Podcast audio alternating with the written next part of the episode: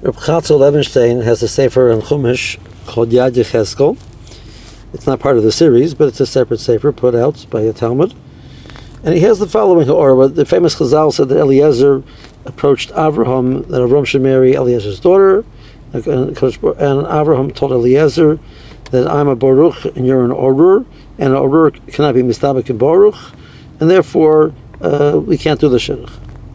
Later on in the Parsha, the pasuk says, "Bo Baruch Hashem," and Chazal say that, that he was Yotzim in Klal Orur, and he came and he went entered, entered into the state of Baruch.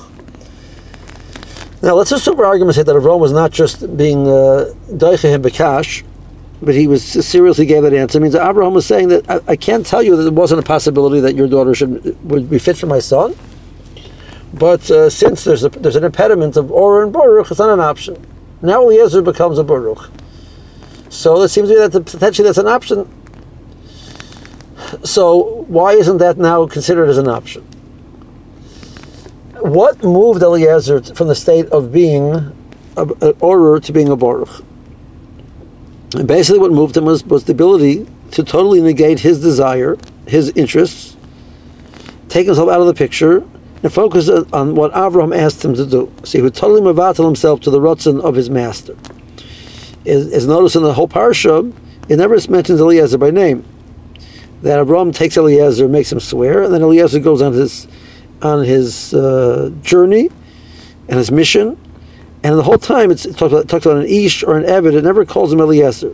So that's to indicate that's to hint to the fact that he to, was totally self-effacing, totally took him, totally took himself out of the picture, and he focused on what's best for Abraham that ability to take yourself out of the picture and focus on somebody else really is the sort of Abraham's midah of chesed.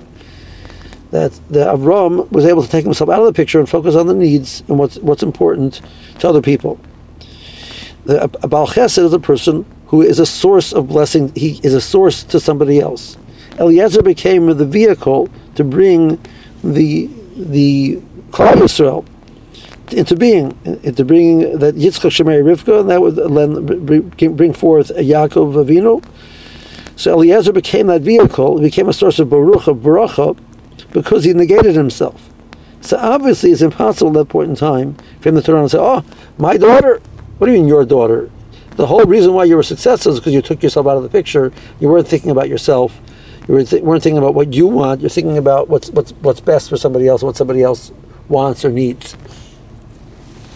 Um, so this concept of taking oneself out of the picture, um, so that means that each person really, Rosham has has a role for them in this world. The Rosham has a, a, desire, what they should accomplish, what they should do with their lives.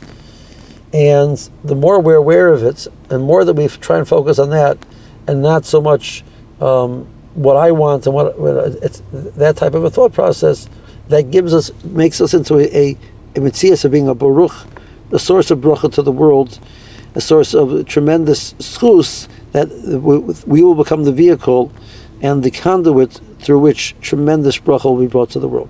Have a good Shabbos.